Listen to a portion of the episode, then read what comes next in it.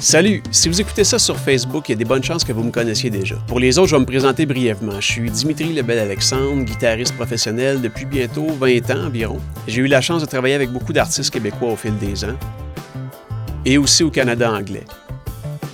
Avec le temps aussi, j'ai eu l'occasion d'apprendre d'autres instruments comme le pedal steel, lap steel, dobro, banjo, mandoline et bon, d'autres choses connexes. J'ai beaucoup de travail de studio pour plusieurs clients, soit d'ici ou dans d'autres studios. Tout ça fait en sorte que de près ou de loin, j'ai vu un peu tous les côtés de, la musique au Québec, toutes les, les façons qu'il y a de travailler finalement. Mais le projet que je vous présente, c'est pas pour vous parler de moi en fait. Tout au long de mon apprentissage de la guitare en premier lieu, euh, j'ai toujours été fan de musiciens québécois. Il y a tout ici, en fait. Il y a des virtuoses, il y a des musiciens euh, très créatifs, énormément de musiciens influents, finalement. Et j'ai longtemps cherché l'occasion de leur rendre hommage. Puisque j'enseigne la guitare au niveau universitaire depuis quelques temps, ça m'a ramené à ce que j'étudiais à l'époque. Et donc, euh, je trouve ça important de passer le flambeau et montrer aux nouvelles générations qu'est-ce qui s'est fait ici avant. Donc, en gros, c'est un projet plutôt personnel où je présente mes influences à l'époque où j'apprenais. Mais je pense que c'est du contenu qui pourrait être très intéressant pour plusieurs. Pour entamer le projet, j'ai eu le plaisir de parler avec un de mes mentors spirituels, dans le sens où ça n'a jamais été mon professeur, mais j'ai tellement écouté que j'ai beaucoup appris de lui. Euh, donc, je parle de Pierre Côté, grand guitariste québécois qui a travaillé avec beaucoup de gens, tant au Québec qu'à l'international.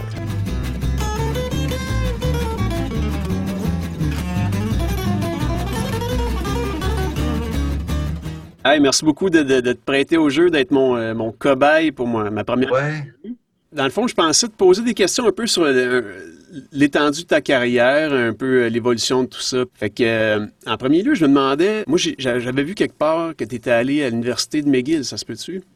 Oui, j'étais allé à McGill euh, entre 86 et 90, 11. J'avais fait un an à l'Université de Montréal aussi. OK. pas en musique, mais en littérature, parce que j'étais auteur-compositeur. En fait, je suis toujours auteur-compositeur, ah. mais à ce moment-là, j'écrivais du pop à la Stevie Wonder, des trucs comme ça, quand j'étais jeune, en fait, entre l'âge de 16 ans et, 21 ans, quelque chose de même.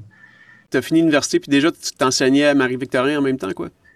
Oui, j'ai commencé à enseigner en 90. J'étais encore étudiant à McGill. Puis, comme je te dis, c'est probablement là que j'ai, j'ai lâché pour de bon euh, McGill. Et puis, euh, j'ai été là 28 ans, de 90 à, à 2018.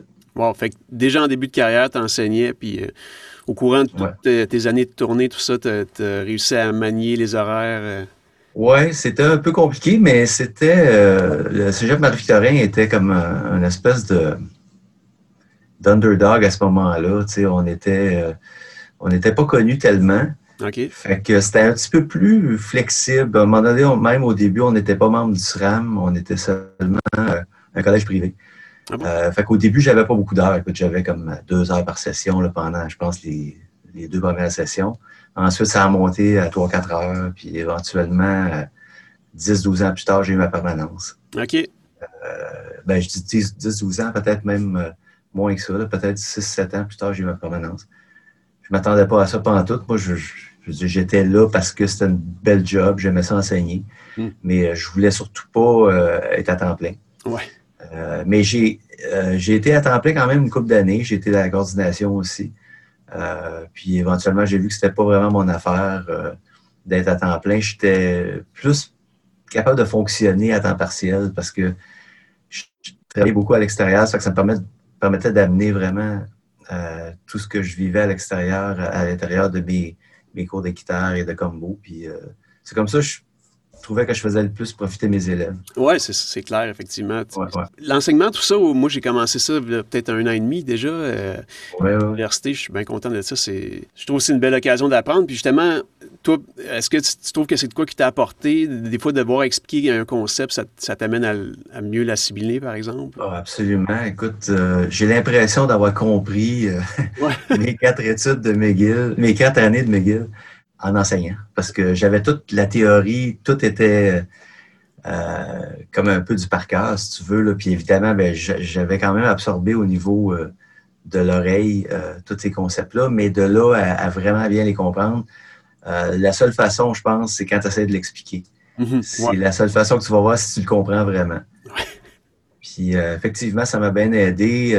ça m'a permis d'améliorer ma lecture parce que j'avais beaucoup de difficultés avec la lecture.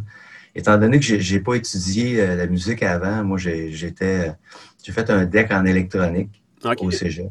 Ah, c'est ça, je me demandais si tu avais fait le cégep en musique aussi, mais. Non, mes parents voulaient que j'aille un vrai job. Ouais. fait que là, j'ai fait un cours un peu pour leur faire plaisir, tu sais, puis quand j'ai fini ça, ils ont dit tu peux faire ce que tu veux. Fait que là, hmm à ce moment-là, j'avais une cousine qui étudiait la littérature anglaise, puis étant donné que j'écrivais des tunes en anglais, je me suis dit, je vais aller étudier la littérature, ça va me permettre peut-être à un moment donné, par la bande, d'étudier la musique ou de rencontrer des gens, parce que je me, me sentais vraiment pas habilité à, auditionner à l'université en, musique. En fait, musicalement, ça a l'air que je l'étais, mm-hmm. mais au niveau de la théorie, j'étais trop en arrière. Euh. Mais justement, avant d'arriver à l'université, est-ce que tu baignais déjà dans le jazz ou tout ça, c'est venu euh, euh, oui, ben écoute, euh, le jazz, euh, ça s'est présenté de, comme une évolution naturelle parce que au début, j'ai commencé vraiment mon, apprentissage de musicien à jouer du Beatles. Mm-hmm. Puis c'est pour ça d'ailleurs que j'ai appris tant de tonnes des Beatles. Puis il y a du monde qui ne savent pas ça de moi, là, mais je connais à peu près toutes les tonnes des Beatles. Je peux les jouer dans la bonne tonalité. Ah ouais. Parce que c'est ça que, j'ai fait pendant les 5-6 premières années de ma vie euh, de musicien. Ensuite de ça, euh, j'ai progressé naturellement vers le rock euh, populaire, le rock progressif, la musique commerciale. Puis éventuellement, ben, ma mère ma mère a acheté un disque de George Benson. Hmm. Un disque qui s'appelait. Breezen? Breezen. non, non, c'était pas Breezen, excuse-moi, c'était un autre. Bad Benson? Non, non. C'est un disque hyper commercial. Écoute, encore plus commercial que Reason. OK. C'était de la musique d'ascenseur. vraiment, mais avec des solos de guitare à pu finir. Mm-hmm. Fait qu'elle, elle faisait jouer ça dans la maison. Puis là, évidemment, ben, ça a ma curiosité. J'ai voulu en savoir plus là-dessus. Mais j'étais incapable de, de repiquer quoi que ce soit là-dessus euh, pendant un bout. La première chose que je me souviens d'avoir repiqué, c'est le solo de Feel So Good de Chuck Mangione. Une tune euh, pop en 1978-19. Euh, il y avait un solo de guitare d'un guitariste euh, de Los Angeles qui s'appelle Graham Geisman. C'était un super bon solo, là, vraiment. ça m'a. mon père, en fait, m'a dit quelque chose quand je vais donner 20$ sur Pic le solo.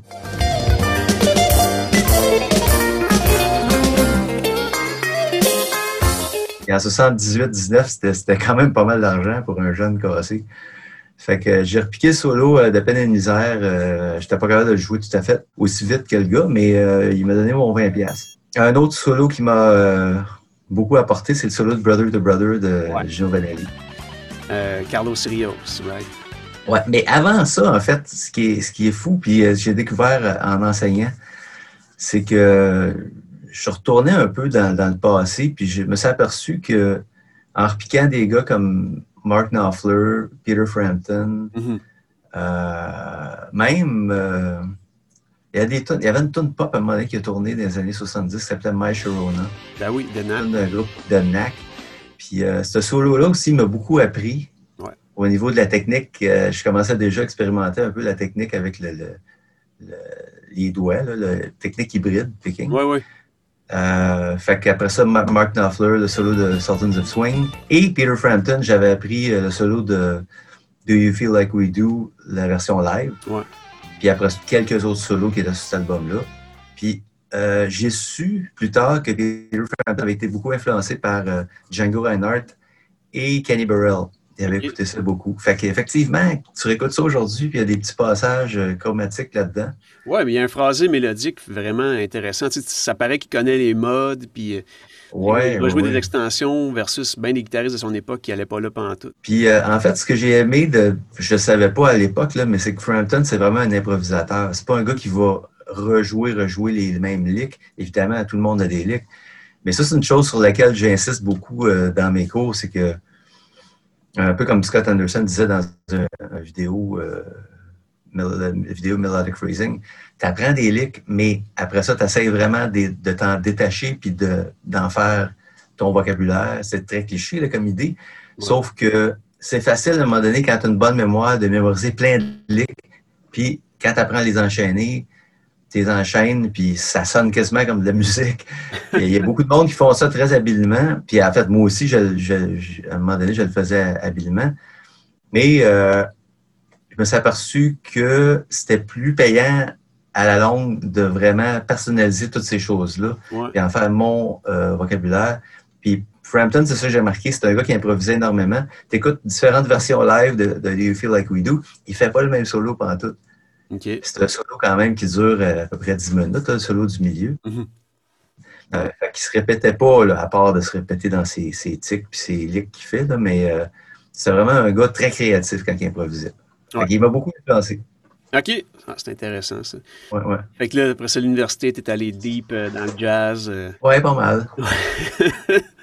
pas mal. Écoute, même que je pensais faire juste ça à un moment donné dans ma vie, jusqu'à ce que j'entende Robin Ford, là, ça a tout OK. ça a tout changé. Ouais. Mais moi, c'est ça, juste par rapport au solo, c'est, euh, drôle parce que, mettons, justement, toi, tu es une de mes influences assez importantes, puis je pensais du monde comme dans, quand j'étais plus jeune, Satriani, ces choses-là, je les ai écoutées énormément, mais je me suis jamais tant donné l'exercice de jouer toute leur affaire à Aziz. C'était comme plus si je l'écoutais tellement que je m'en imprégnais. Ben oui. Je me créais mes, mes, affaires à partir de là. Fait que des, des, fois, c'est drôle parce que je me dis, ah, ça, j'ai tellement écouté ça, puis je me rends compte que je l'ai jamais pratiqué. Finalement, j'ai jamais essayé de le jouer. Mais ça n'empêche pas que ça, ça, a laissé sa marque, euh, clairement. Tu sais. Puis écoute, juste euh, en passant, d'autres affaires que j'ai écoutées aussi, qui j'ai remarqué qui ont fait leur apparition aussi dans mon vocabulaire, c'est que j'ai beaucoup écouté, Van Halen. Ouais. J'ai écouté Django aussi énormément quand j'avais comme peut-être 16 ans, quelque chose de même.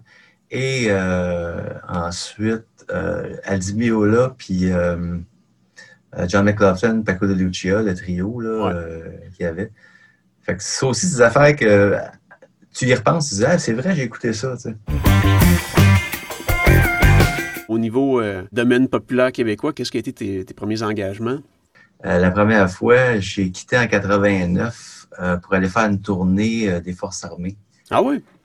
écoute, c'était une opportunité vraiment incroyable. C'est un de mes profs de McGill qui m'a qui est venu me chercher, puis euh, ça te tente de faire une tournée. Fait qu'on était parti genre six semaines. Fait que euh, c'est Luc Beaugrand, je peux dire son nom. Euh, qu'on connaît à l'Université de Montréal, le prof de... Oui, oui. OK. Euh, il enseignait à McGill à l'époque. puis c'était une tournée extraordinaire. Écoute, on a vu 6-7 pays. c'était la, première grosse tournée professionnelle que j'ai faite. Avec ah oui? plusieurs artistes. Ouais, ouais. À, la gig d'armée, j'ai commencé à jouer avec euh, Véronique Béliveau, qui était une chanteuse très populaire des années 70-80. Euh, là, elle faisait une espèce de comeback.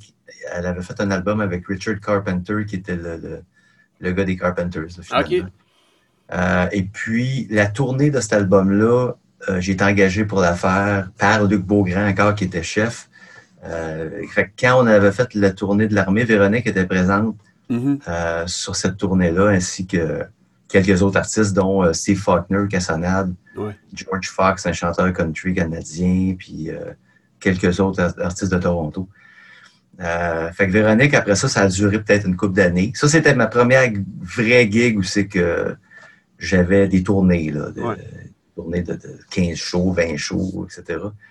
Ensuite de ça, le gros break que j'ai eu, je jouais dans un band avec un chanteur de Québec qui s'appelle Guy Carbonneau, comme le joueur de hockey. Euh, très bon chanteur de RB. Euh, il y avait un band avec moi, Pierre Bellil, Pedro. OK, oui. Christian Lajoie au drum, euh, Claude Gay à la basse. et puis, on a fait bar, Salut Saint-Denis. Puis un soir, je jouais dans un je pense au Grand Café, quelque chose comme ça. Puis Christian Péloquin, qui est un de mes guitaristes préférés au Québec, euh, euh, Christian est dans la salle, puis euh, à la fin d'un set, il y a une fille qui vient me voir, puis qui me dit, moi je ne savais pas qu'il était là, je le connaissais évidemment, j'aurais été nerveux si j'avais su qu'il était là. fait que c'est sa blonde, il a, envoyé sa blonde me parler. fait que là, elle dit, hey, Christian Péloquin aimerait ça te rencontrer. Hein, Christophe Lequin. Fait que je m'en vais dans le fond de la salle. Christian est assis là. Puis il dit, euh, il dit salut. Il dit écoute, j'aime bien ça comment tu joues. Puis euh, j'aurais quelque chose pour toi, mais je peux pas te dire c'est quoi. Mais euh, laisse-moi préparer le, terrain. Puis je te redonne des nouvelles. Fait que finalement, Euh, il me rappelle peut-être une semaine ou deux plus tard. Puis c'était une tournée de rock voisine. Ah oui? Euh, rock était vraiment au Mhm. top de sa popularité au, au Québec puis en France à cette époque-là. Ouais. Euh, puis Christian avait besoin d'un sub parce que c'est là qu'ils ils- ils ont eu be- beaucoup de succès avec un album de Francine Raymond à, à cette époque-là. Puis euh, Christian voulait évidemment euh, faire la tournée de Francine, étant donné qu'il était auteur-compositeur de, la plupart, de la plupart des tunes avec Francine. Fait que ben, je me suis ramassé sur Rock Voisine. Fait que pour moi, c'était vraiment le big time. là. Ben oui.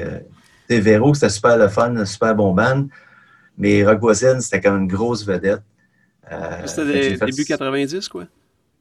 Je pense que c'était en 1990, Ouais. justement. Ah, c'était gigantesque, démesuré. Ouais. Ou 91, euh, en tout cas. Puis euh, j'ai fait peut-être, je sais pas moi, un été au complet, là, à partir de, de- du mois de mai au mois d'août. Puis après ça, Christian a repris la gig. Et puis là, à ce moment-là, Christian, je pense, leur guitariste avec Francine, qui était deux guitaristes, il y en a un qui a, qui a- qui a lâché le band. Fait que là, je me suis ramassé avec Francine tout de suite après. OK. J'ai fait ça pendant un an ou deux. Euh, ça aussi, c'était une super expérience parce que je jouais avec Christian Péloquin. Moi, c'était comme wow. euh, J'avais beau avoir des chops. euh, je me rappelle, on fait- euh, à un moment donné, un soir, on jouait au- à l'air du temps avec Francine. Puis, je me rappelle, j'ai fait un solo plein, plein, plein de notes. Christian, il est arrivé après moi, il a fait un solo, il a joué trois notes. Et il m'a tué complètement. Ouais. Il m'a comme. genre, kick me out, euh, off the stage, là, tellement c'était hot son affaire. une belle touche. Il était fan de, de Jeff Beck, si je me trompe pas. Ouais, puis de Clapton. euh, D'ailleurs, il fait, il fait le vibrato pareil comme Clapton, où c'est que sa main, elle flotte. C'est vraiment cool. J'ai commencé à pratiquer ça justement dernièrement. Ah ouais? Je trouve ça tellement fun, cette, euh, un vibrato qui n'est pas tout à fait pareil. Mhm. Fait que, bref, j'ai appris beaucoup de Christian, tu sais, comment justement jouer le style comme du monde, tu sais, parce que là, j'avais, j'avais plein d'affaires dans la tête. Je sortais de l'université, euh, Ouais. je tripais sur Robin Ford, qui était quand même un petit peu plus, euh, ce que j'avais écouté de Robin Ford, c'était un peu plus fusion. Mhm. Mais là, là, ça m'apprenait comment jouer dans le pop. Puis euh, c'est sûr que la, la tournée de Voisine, ben, je faisais les solos intégrales. Fait que ça, c'était c'était facile, là, dans le sens que j'avais pas, pas besoin d'avoir des talents d'improvisateur euh, extraordinaires pour ce gig-là. C'est-tu quelque chose qui te plaît de, de, de rendre une part telle qu'elle euh, dans un contexte pop de même? Si c'est bon, oui. Ouais. Si la part que je copie est vraiment hot au niveau, ça peut être au niveau tone, au niveau euh, feel, au niveau choix de notes. Oui, j'aime bien ça, sauf que si c'est moins quelque chose que j'aime, mettons, pour rester poli, ben là, euh, là c'est- je trouve ça pénible. C'est dans le sens que j'aime mieux essayer de donner qu'est-ce que moi je peux donner. Mhm. Euh, mais si ça fait partie de la gig, ça fait partie de la gig, je vais le faire. Tu sais. Sens que je vais essayer de le faire peut-être comme je le ferais à donner ma couleur, mais je vais, je vais quand même jouer des notes. Là. C'est ça, souvent quand c'est un beau solo mélodique, ça se fait bien, mais des fois, mettons, on m'a demandé par exemple de rejouer l'intégrale d'un solo qui était comme un peu rock, tout croche, euh, puis là c'est comme le phrasé d'un autre. Là, ça, j'ai tellement de misère avec ça. Ben, je pense pas qu'on devrait demander ça au monde, dans le sens que, non, mais tu sais, engage quelqu'un, engage cette personne-là, engage pas le gars qui était là sur le disque, dans le sens que tu, tu peux vouloir garder une, une, une part ou un solo, c'est cool, mais que la personne puisse au moins ajouter un peu sa créativité ou de sa personnalité là-dedans. Là. Ouais. Clairement. En fait, ça m'amène à la prochaine question dans l'évolution de ta carrière. À quel moment est arrivée la collaboration avec Jim Corcoran? Euh, c'est arrivé en 93, je pense, 93, 94, pas longtemps après euh, Francine. J'ai été appelé pour euh, jouer. C'est vraiment bizarre parce que Bob Cohen était guitariste avec Jim à ce moment-là. Puis Bob, Hein? c'est un, autre de mes guitaristes préférés. Bob Cohen, excuse-moi, j'avais Euh, compris Buck Owens. Hein? Bob Owens, ouais. Ah oui, fait Bob. Génial. Bob, Bob est- c'est ça, c'est un super guitariste que je connaissais pas bien justement avant de l'entendre avec Jim parce que quand on m'a euh, demandé si j'étais intéressé de jouer avec Jim, ils m'ont dit viens voir le show, il y a un show avec Bob, il est en duo à cette époque-là. Mm. J'étais allé voir le show, c'était à Québec à quelque part, puis man, j'ai mangé mes bas tellement que c'était hot. Puis. Bob, honnêtement, je le connaissais comme un gars qui faisait des gays à TV, qui était super compétent et tout, mais en même temps, c'est dur de savoir c'est qui le gars La en arrière des parts de TV, veut, veut pas, sais, Mhm. c'est un petit peu strict comme cadre dans certains cas. Puis euh, quand je l'ai vu avec Jim, j'ai dit holy shit, faut que je remplace ce gars-là, tu sais. Ouais. Honnêtement, là, j'ai vraiment pogné de quoi. Puis euh, là, la première gig que j'ai faite, c'était au, au Francophonie avec Bob. Fait que là, Bob, il, était comme, genre, qu'est-ce qu'il fait ici, lui? Ah oui? Hein? Ah non, non. Ah, parce que là, c'est ça, Bob faisait bien de la TV, il faisait Jean-Pierre Ferland. Mm-hmm. Puis les, les boys, euh, Jim puis son manager, commençaient à trouver qu'il il fallait tout le temps se, se, se, se mettre l'entour de l'horaire à Bob parce que son horaire était bien compliqué. Mm. Là, ils ont commencé à avoir une espèce de plan, de contingency plan là, pour avoir quelqu'un d'autre dans les dans, dans les euh, dans le background. Puis finalement, ben c'est ça. Pour m'amener sa gig, ben, ils ont dit on va faire un show avec Bob. Fait que là, ils ont parlé à Bob. Bob, il a fait comme OK. Fait qu'on a fait la gig, c'était super le fun. Moi, j'étais bien content de jouer avec Bob et tout. Mais il m'a carrément dit après la gig, en fait, moi, j'ai dit, j'ai dit, man, je sais pas ce que je faisais ici. Puis il me regarde, il dit, ouais, moi non plus, je sais pas ce que tu faisais ici. C'était un peu intimidant. Ouais. Pas, pas, musicalement, mais dans le sens que, moi, en voulant dire, moi, je suis là, là tu sais, j'avais pas besoin d'un autre gars. Et euh, après ça, ben là, carrément, ils ont décidé de passer à autre chose parce que Bob était trop occupé. Mm-hmm. Puis ça a commencé de même. Là, après ça, j'ai fait une gig en trio. On était moi, Marc Langis, puis Jim. Marc Langis, c'est un bassiste? C'est le bassiste de Céline. C'est le premier bassiste de Céline. OK. Euh, puis éventuellement, ben, Marc euh, a commencé à être pris dans le tourbillon Céline. Ça fait que là, il ne pouvait plus faire euh, Jim. Et c'est Daniel Hubert qui est rentré là, qui est devenu un de mes plus grands chums là, suite à cette rencontre. Oui, quel musicien. J'ai travaillé avec lui l'année passée sur un show de Noël avec euh, Laurent Jalbert, puis euh, voyons donc, euh, Jean Blanc, Annie Blanchard, puis le, fameux chanteur country que tout le monde connaît, Paul Larèche. Oui, oui, oui. J'étais tellement content de, jouer avec lui, enfin. J'y parlais justement de votre fameux album Portrait, puis ouais, comment la perception, tu sais, quand, mettons, comme un jeune, un fan, t'écoutes un album, t'es omnibulé par ça, t'en parles aux musiciens comme tel, il, y a des bonnes chances qu'ils disent « Ah, ouais, c'est pas si bon que ça. » Comme, man sais, je veux dire, euh, c'est étrange la perception qu'ont les musiciens.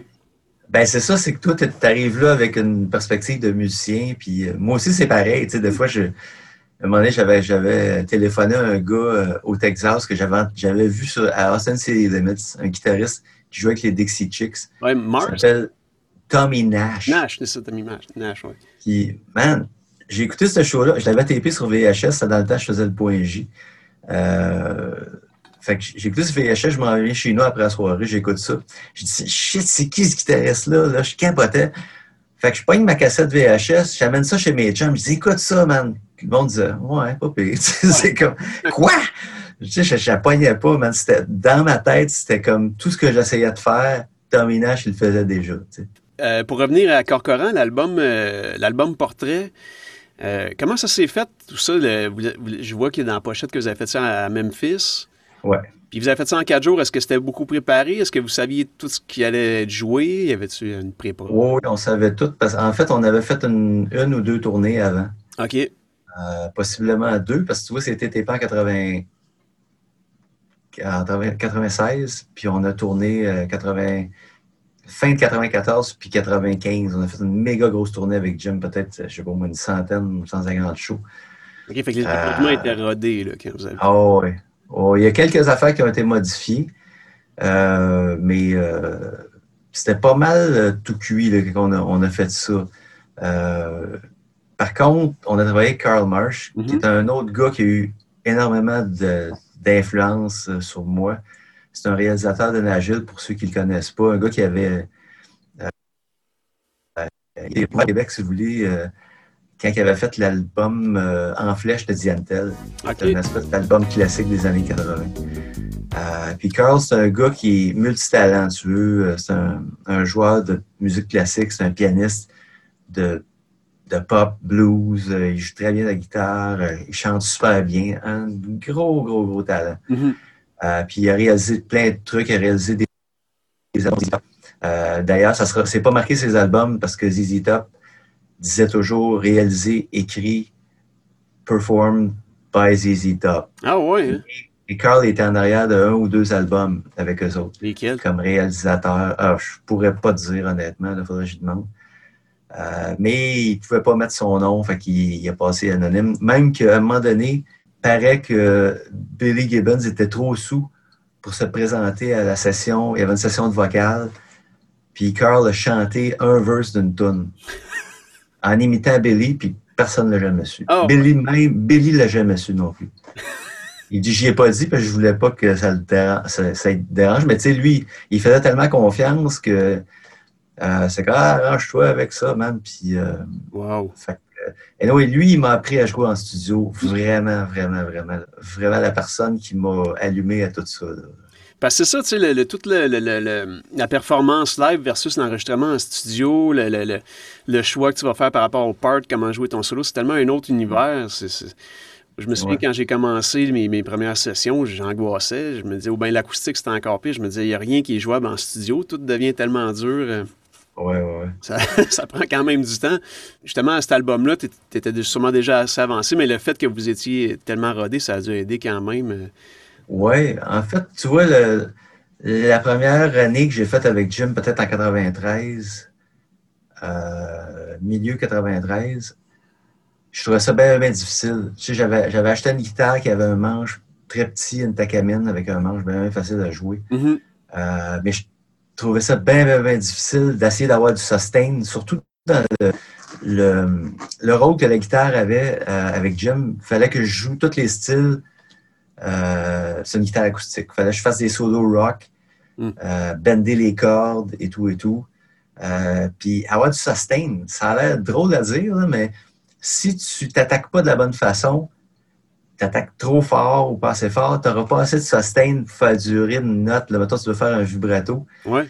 Puis, euh, ça, j'ai comme appris ça sur le tas. tu sais, Puis juste m'entendre dans les moniteurs pour avoir un son qui avait de l'allure. Dans ce temps-là, il n'y avait pas d'ampli acoustique, là, zéro. Mhm.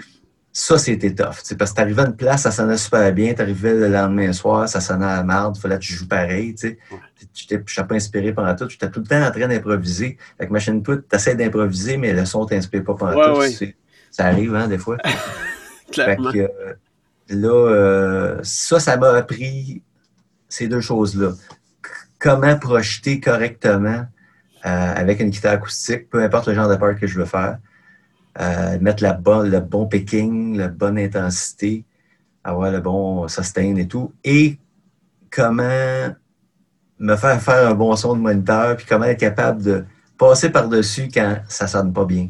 Ouais. Mais là, tu vois, quand on est arrivé en studio, c'était quand même le Cadillac, là, parce qu'on entendait vraiment nos instruments, c'était pas des pick-up. C'était-tu ta Euh, ou c'était du gear de, de M. March? Ou... euh? Non, en fait, un autre personnage bien important dans ma vie musicale, c'est le propriétaire du studio à Memphis, c'est un gars qui s'appelle Nico Leros. Oui. Un grec qui, euh, qui a émigré au- euh, aux États-Unis quand il, il était aux études, je pense. Euh, lui, c'est un super bon guitariste. Puis euh, il m'avait prêté une guitare, une J200. OK. Euh, et une 350, une 345 des années 60 qu'il y avait dans le studio. Euh, pour que j'ai fait une coupe de tonnes électriques. Puis ah oui, il y avait une PRS aussi qui m'a prêté, je pense. Mais le gros de l'album, c'est fait avec sa J200. OK. Puis elle sonnait au bout de sa J200, vraiment. Fait que là, comme je te dis, c'était tellement inspirant. Là. Tous les solos que j'ai faits, c'est presque tout des one take. Là, pas pour, euh? Non, j'ai été chanceux. Il y a eu des punchs, Mhm. mais avec des petites corrections là-dedans, mais c'était vraiment l'énergie euh, qu'il y avait là. là. C'était-tu improvisé ou c'était des... c'était monté au fil de. C'était improvisé, absolument. Wow.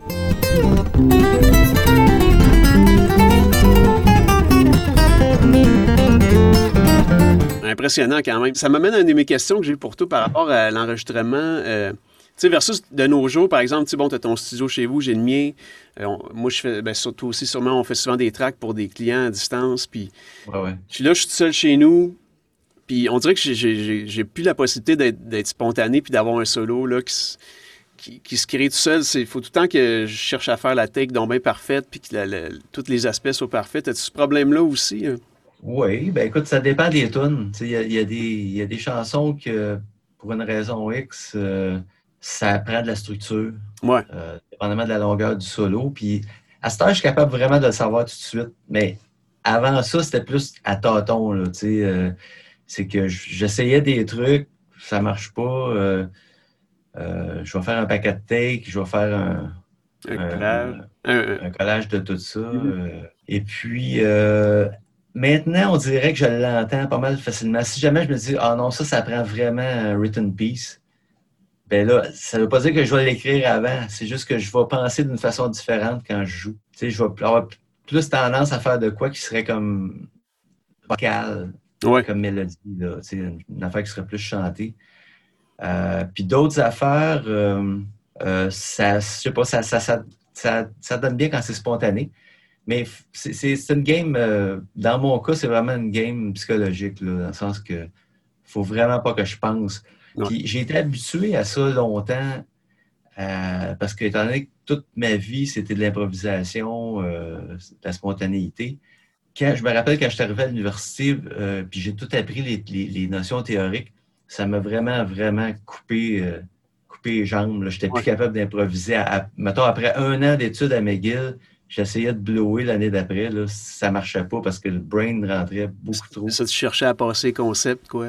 Oui, en conflit. Fait que le temps que ça se replace, ça a pris euh, une couple de mois. Là, puis éventuellement, ben, je, suis revenu à mon équilibre. Fait j'ai toujours tendance à improviser, mais des fois, c'est pas la bonne affaire à faire dans certains cas. Euh, je m'aperçois, mettons, dans certaines situations. Puis euh, c'est toujours d'essayer d'être dans la zone, vraiment dans, la, zone où tu as l'impression que le, le, solo, il se déroule devant toi. Tu n'as pas besoin de rien faire. Toutes les notes sont là. C'est un peu. Euh, on parle souvent de cette zone-là, dans cette sorte d'affaires, dans le sens que c'est un peu la même chose quand j'écris des tunes. Il y a des tunes que tu forces pas, ils sortent seuls. Il y en a d'autres que c'est bien compliqué, puis ça ne marchera pas. Hmm la mettre de façon spontanée. Il va falloir que tu force d'une certaine façon. Fait que c'est ça. Donc, moi, c'est effectivement, je, je préconise tout le temps d'essayer d'improviser quelque chose. Puis si jamais j'entends que c'est pas là que ça s'en va, ben je, me refais assez vite de, bord. Mm-hmm. Par rapport euh, à, l'enregistrement, tu me disais que ça a toujours fait partie de tes intérêts aussi, parallèlement à, la musique, euh, avec, un, quoi, un 4 tracks à l'époque? Ou... Oui, j'avais un 4 track cassette euh, que j'ai toujours d'ailleurs. il fonctionne toujours. Ah oui? oui. Euh, puis euh, au début, ben, c'était pour écrire mes, chansons. J'écrivais des chansons euh, pop. Et puis, je tapais mes chansons. Puis éventuellement, j'ai commencé à m'en servir juste pour faire des expériences. Là. Je prenais des covers, puis j'ai tapé des covers de police, des trucs de même. Puis j'ai tout de suite accroché là-dessus, on dirait. C'était le genre d'affaire que je me levais le matin je commençais une toune, mettons, à, 9 h le matin, puis je me couchais pas tant qu'elle n'était pas finie, mixée et tout. Mm-hmm. Comment tu mixais avec ça? C'est quoi, tu as un petit EQ, puis tu bandes ça, quoi? Ben, en fait, c'est que tu avais euh, as les quatre faders que tu peux assigner à chaque track. Mm-hmm. Puis là, tu prends trois tracks, puis tu bandes sur une. OK, fait que là, il faut que ton bande, c'est ça, il soit bien balancé, puis... Euh, oui, ben c'est ça. C'est que tu es tout le temps en train de mixer. Tu mixes chaque bounce pour que ça soit bien balancé. Après ça, là, tu as une track avec tout le mix dessus. Puis là, tu peux faire des overdubs.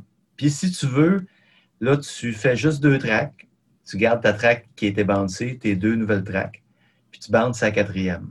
Puis là, tu peux encore faire trois autres tracks. Puis là, ça sent de la merde, Au bout de, deux bounces, là, ça sonne vraiment comme.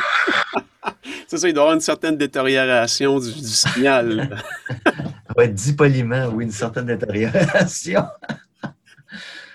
fait que, euh, ouais, c'est ça. Euh, fait que ça, ça c'était processus-là me faisait triper. Je faisais n'importe quoi, sauf que des fois, je me disais, ah, ça, ça a bien marché, ça, ça sonne bien. Euh, j'avais, j'étais full équipe. Écoute, j'avais un drum machine, TA606. C'était-tu Roland, ça? Ou... Ouais, c'était un Roland. c'était une bebelle qui était qui sonne euh, très, très, très euh, techno maintenant. mais moi, j'essayais de faire des vrais drums avec ça. Je programmais tout ça. Euh, puis j'ai. Au début, j'avais pas de bass. Fait que je faisais de la, de la basse avec un orgue. Mon père avait un orgue avec des bass pedals. Fait que je mettais un micro proche du speaker, je faisais ma basse avec ça. Puis jouais, on avait un, piano aussi, je pense un piano électrique.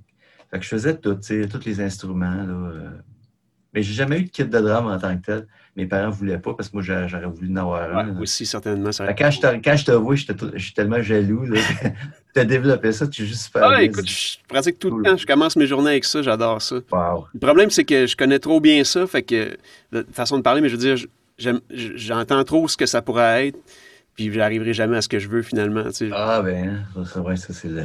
On est condamné à ça quand on, on, entend bien des affaires. Moi aussi, tu sais, quand je, te regarde jouer de la steel aussi, puis je me dis, man, s'il faut que je jette une steel, ça va prendre des années avant de jouer de même. Ben, c'est d'y mettre le temps. Tu le ferais, c'était que je.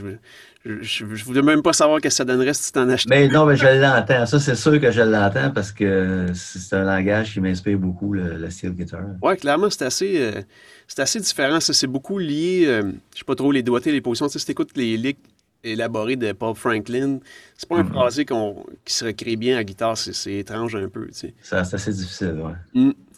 Euh, puis c'est ça, je me demandais par rapport à ta carrière, le côté international avec Alain Caron, tout ça, puis euh, Carol mm. Osman, euh, sûrement plein d'autres que j'oublie, mais d'avoir travaillé ailleurs dans le monde avec différents musiciens, des différents virtuoses au travers de la planète, finalement. Est-ce que as-tu remarqué des différences entre les musiciens d'ailleurs, euh, les virtuoses de, de LA? Y a-t-il quelque chose de différent entre eux et ici, finalement? Écoute, c'est pas, j'ai pas rencontré tant de virtuoses euh, là, honnêtement, mais j'ai joué avec quelques gars euh, dans des, des, sessions avec Carole euh, aux États-Unis. Puis j'ai joué au Big Potato aussi avec quelques musiciens vraiment hot que j'admets, comme Hot Maro Ruiz, mm-hmm. Tom Breckline, qui joue avec Robin Ford, mm-hmm. puis Chick Corea. En fait, pour moi, la constante de ces gars-là, c'est la, la solidité du time, du groove, puis le concept du groove.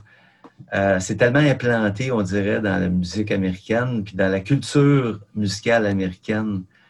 Euh, c'est une affaire que je, trouve qu'au Québec, ça manquait un peu avant. Pas maintenant, parce que maintenant, il y a des, des groovers incroyables. Puis il y en a toujours eu, en fait. Mm-hmm. Moi, c'est Bourbon Gauthier qui m'a fait remarquer ça. Bourbon, il était, il était, il était notoire pour dire au batteur euh, avec qui il jouait, parce qu'il était batteur lui-même, donc il se permettait d'être très critique oh envers les batteurs.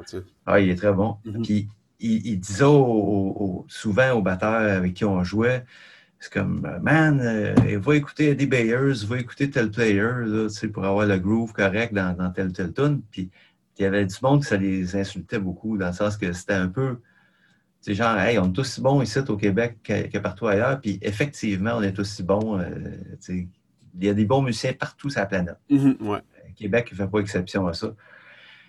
par contre, je dois avouer que la culture du, comme je te dis, du groove, puis de, du time, vraiment du time, là, hyper, hyper euh, métronomique. Mm-hmm. Euh, moi, j'ai les premières fois que j'ai rencontré ça, c'était aux States.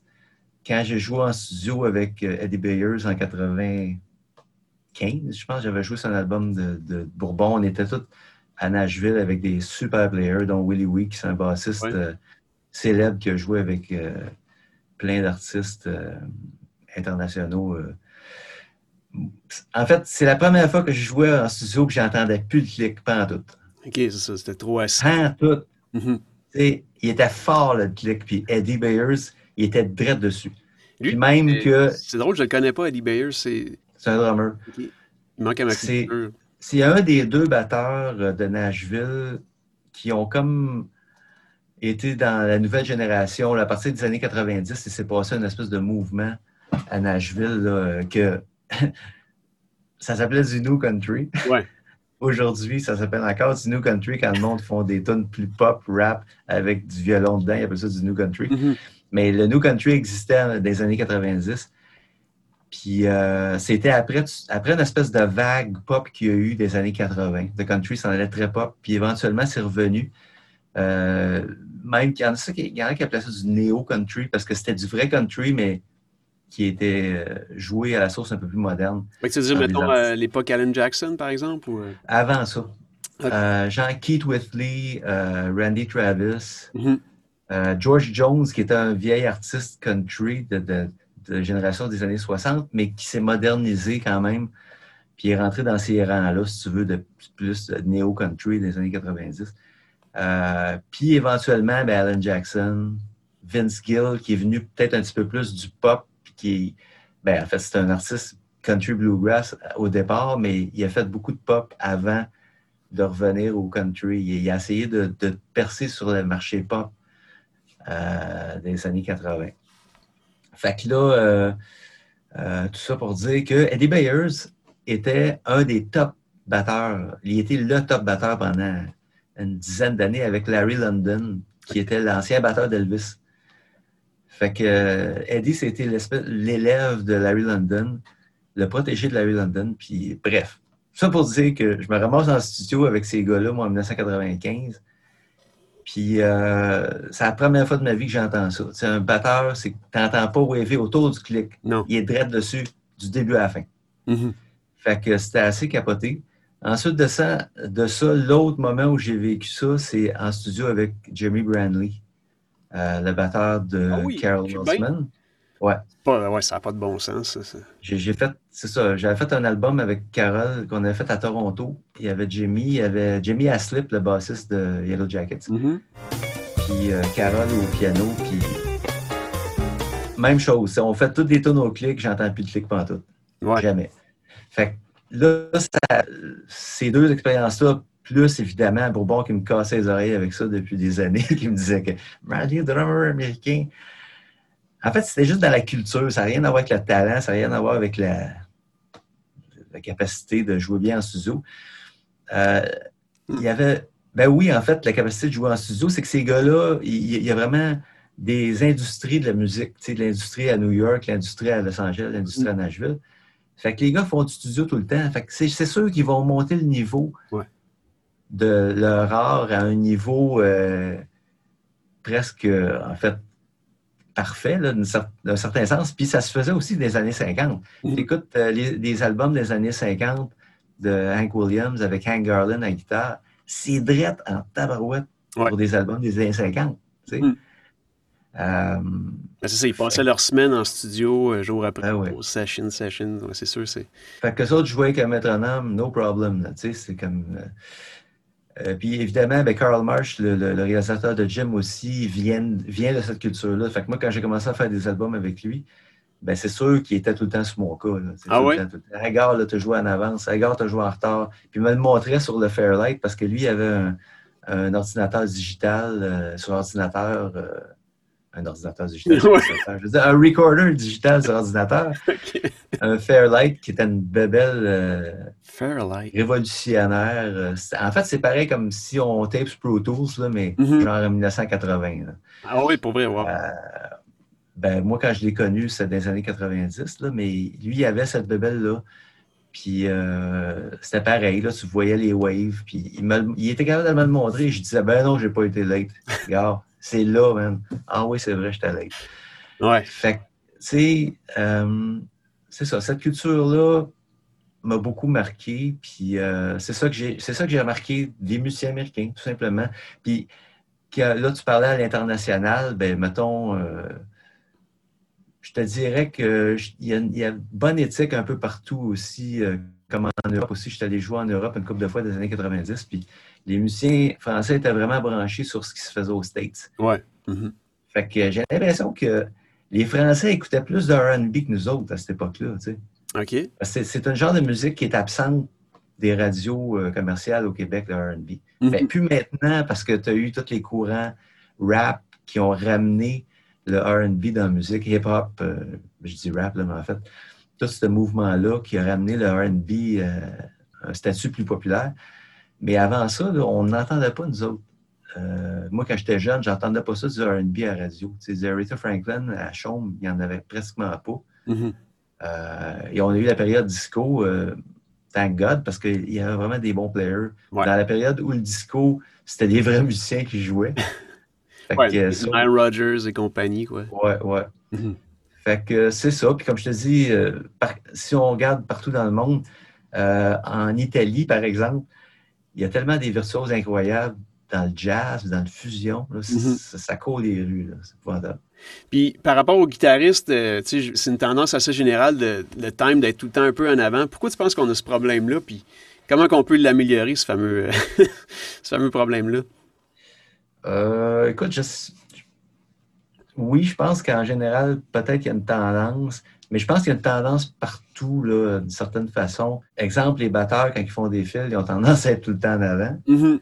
Ça, ça date pas d'hier. Fait que, je sais pas, dans, dans le genre de, de part qu'on a à faire, on a tendance à filer ça plus en avant, mais en même temps, je pense que c'est plus une affaire personnelle. C'est plus un, euh, c'est plus par rapport à notre tempérament personnel. Il faut peut-être essayer de se, se mouler à quelque chose d'autre. Puis euh, moi, j'ai fait ça pendant des années, puis je le fais encore euh, quand je peux, de juste pratiquer à, à faire le, mouvement, de jouer avec un métronome, euh, même si ma guitare n'est pas pluguée. Ouais. Puis j'ai réalisé que c'est beaucoup dans la motion. Tu sais. Mettons, si tu veux faire du rhythm en studio, au début, je calculais vraiment, OK, là, il y a à peu près 12 pouces entre mon, mon up et mon down, ah mon point d'arrivée. Non, mais tu sais, juste pour dire, OK, je veux juste jouer drette, mais de moment ça te vient qu'à jouer comme une machine. Mm-hmm. Mais je pense que j'ai eu à passer à travers le stade machine pour devenir plus relax. Mm-hmm. Parce qu'au début, ben, j'ai vraiment obsédé quand je, quand je me suis fait placer par des gars comme Karl Marsh. Ça a fait que, oh shit, faut vraiment que. Gotta get my shit together, tu sais, avec le métronome. Puis, euh, il y avait des gars qui le faisaient déjà, des gars avec qui je travaillais, des, des gars qui étaient à l'Université de Montréal, qui avaient travaillé avec des profs dans un département de pop il était beaucoup plus au courant que, moi, je pouvais l'être comme euh, ancien étudiant de jazz. Mm-hmm. tous ceux qui avaient connu Richard euh, Provençal, Jean-Marie Benoît, etc., etc., c'était déjà des gars qui étaient branchés là-dessus des années 70. Euh, c'est des, monstres, ces gars-là. Mais ça, il y a des albums de, Robert Charlebois. Il y en a un, une espèce de funk. Je ne sais pas si tu te rappelles, Ch'taï, je pense que ça s'appelle. C'est Provençal. Tabarouette, c'est tight, tu sais. Puis ah ouais, c'est cœur, hein? Pas des machines. Mais tu vois, en fait, il y en a toujours eu des gars de même, des gars à ce niveau-là. Puis encore là, c'est des gars qui passaient beaucoup, beaucoup de temps en studio.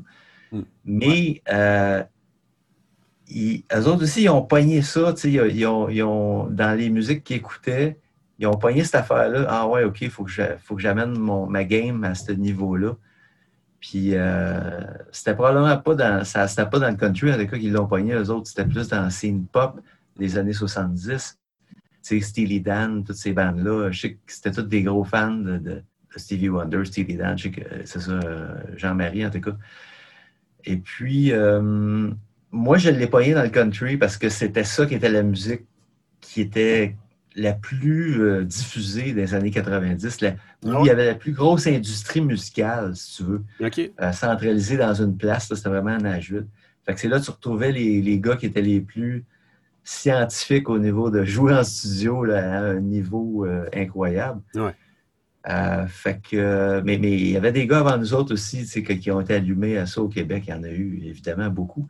Mais c'était pas la norme. le Québec, on a toujours été dans, dans une espèce de monde où on subissait toutes sortes d'influences. C'est l'influence de la chanson qui a un time un petit peu plus flexible. Tu, euh, tu regardes la chanson française, ça vient pas de la même affaire. C'est c'est plus euh, quasiment basé sur la musique classique, à quelque part dans le mouvement du, du euh, de la pulsation. Tandis que aux States, ben, étant donné qu'il était branché sur le RB beaucoup plus, ben, peut-être qu'il était un peu plus conscient euh, de la pulsation et de jouer vraiment précisément pendant cette période-là des années 70-80. Mais au fait, euh, je me trompe-tu, mais il y a plusieurs albums influents d'artistes québécois? Mettons, si on pense à Jean-Pierre Ferland, Jaune, tout ça, où, les musiciens, en fait, étaient des Américains.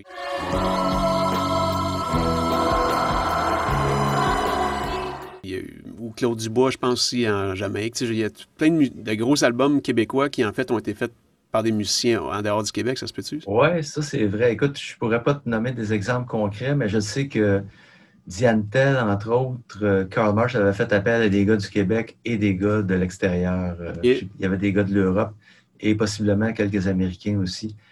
Muscle euh... Shows, genre de Beau Noir, il était à la Muscle Show, je pense. Ah ouais, t'es pas sérieux? Oh oui! Wow!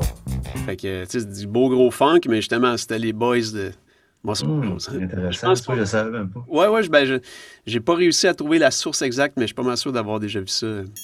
Fait que euh, non, c'est bien, bien intéressant tout, ça. Puis ça, a beaucoup marqué mon, mon, parcours. Euh, mm-hmm. Ça fait en sorte que je suis encore inspiré par plein d'affaires que dans certains cas, c'est pas évident. Euh, tu fais jouer une tune de George Jones, que le tempo est, tempo est à 50, là, puis moi, je capote. J'écoute le gars jouer de la guitare acoustique là-dessus, puis ça n'a pas de bon sens comment c'est hot, mm-hmm. puis c'est naturel, puis ça coule tu vas écouter ça à quelqu'un qui n'est pas branché là-dessus, il va dire ben là, non, on pas une poule. Oui, c'est ça. Effectivement, il y, a, des éléments impressionnants dans toutes les, vitesses, tous les styles, finalement. Absolument. Bon, mais j'ai pas mal fait le tour de mes questions. Je me demandais juste, euh, j'avais une question côté gear. Euh, Est-ce que tu as eu, t'as-tu passé au travers de la période de rack, de, de frigidaire, de guitare? T'as-tu déjà eu ça? Ou... J'ai eu un rack qui n'était pas si gros, mais euh, j'ai quand même, euh, oui, j'ai- eu ça avec euh, deux speakers euh, en stéréo, puis tout le kit là. euh. Mais j'ai pas été- puis euh, les, Ouais, j'ai- pas été un gros gars de gear, moi, puis je, le- je le suis plus avec le temps, mais euh, je suis toujours en train de poser des questions à des gars comme toi, justement, Ouais, ça- par rapport au gear. Parce que je suis pas euh, au fait de, de plein d'affaires, puis euh, je sais pas. J'ai l'impression que j'ai pendant longtemps, j'ai pas accordé assez d'importance à ça. Je me rappelle quand je faisais Rock Voisine, euh, j'avais deux amplis Yamaha euh, à transistor, là, puis Christian Peloquin m'avait vu jouer dans le bar avec ça. Puis il dit, man, il dit, je sais pas pourquoi, mais ça sonne bien ton affaire. Mais c'est parce que j'avais probablement appris à jouer avec, puis à trouver le, le bon tone que je voulais avoir. Puis veut, veut pas, on a une grosse partie du tone dans nos doigts. Mhm. Ça, c'est comme Mike Stern, mettons, lui aussi. Il me semble qu'il y avait ça, des, des Yamaha transistors. Ouais. Puis quand j'ai commencé à jouer avec euh, Rock Voisine, mais là, je me suis dit, hey man, faut que je m'arrête un ampli a de l'allure. Puis ça, c'était en 1990, 91. J'ai acheté un Mesa Boogie. Mais c'était pas, pas en toute la bonne affaire à acheter là, pour des shows d'arena, tu sais. Mais ça marchait pareil, là, tu sais, euh, Mikey. Mais, mais sur stage, euh, on n'avait pas de, on n'avait pas de, de, de in-ear à ce moment-là. Ça fait que ça sonnait un peu, un peu trop petit, mon affaire. À côté de moi, il y avait Régent La Chance qui avait comme deux rosons, euh, deux rosons 2-12 en stéréo, man. Ça, ça sonnait l'enfer. Ouais. Mais euh, non, le- en fait, là, je, je- oui, euh, j'ai eu la période de rack quand je faisais de la TV au début. Puis après ça, ben, j'ai même acheté un Line 6 parce que ça sonnait bien plugué direct un Line 6 quand je faisais de la TV. Lequel, le pod ou. euh? Non, le- un ampli, un combo 212. Ok, Puis ouais, ouais. euh, la première génération, je me rappelle plus comment ça Ouais, il y avait comme 75 pitons en avant, là. Ouais, c'était horrible quand tu jouais live, quand tu écoutais avec tes oreilles live. C'était, le son était bon, mais le dynamic range était tout bizarre. C'était pas, ça réagissait pas pendant tout comme un ampli à, à. Puis, euh, par contre, dans un plugé direct dans le, le feed, ça marchait au bout. Ah ouais. Euh, ça marchait. Écoute, ça sonnait mieux. L'année que j'ai joué avec un, un Line 6 au point J, ça sonnait mieux qu'avant. Avant, j'avais comme un 412 avec un rack. À un moment donné, j'ai eu un 412 avec une tête Marshall euh, JMC 900, Ok, ouais. euh, puis pedalboard, genre. Puis, puis ça sonnait mieux dans le codec de Line 6 rendu au broadcast. Ouais. Ben écoute, Pierre, je pense qu'on a en masse de matériel. Je suis super content de, de tout ça. Ben écoute, merci beaucoup d'avoir pensé à moi. Ben certainement. Merci à toi. All right. Donc voilà, c'était mon entrevue avec Pierre. Il a été très généreux, j'ai beaucoup appris de ça, j'espère que ça vous a plu aussi. Merci d'avoir écouté, j'ai hâte de vous présenter la suite avec mes prochains invités.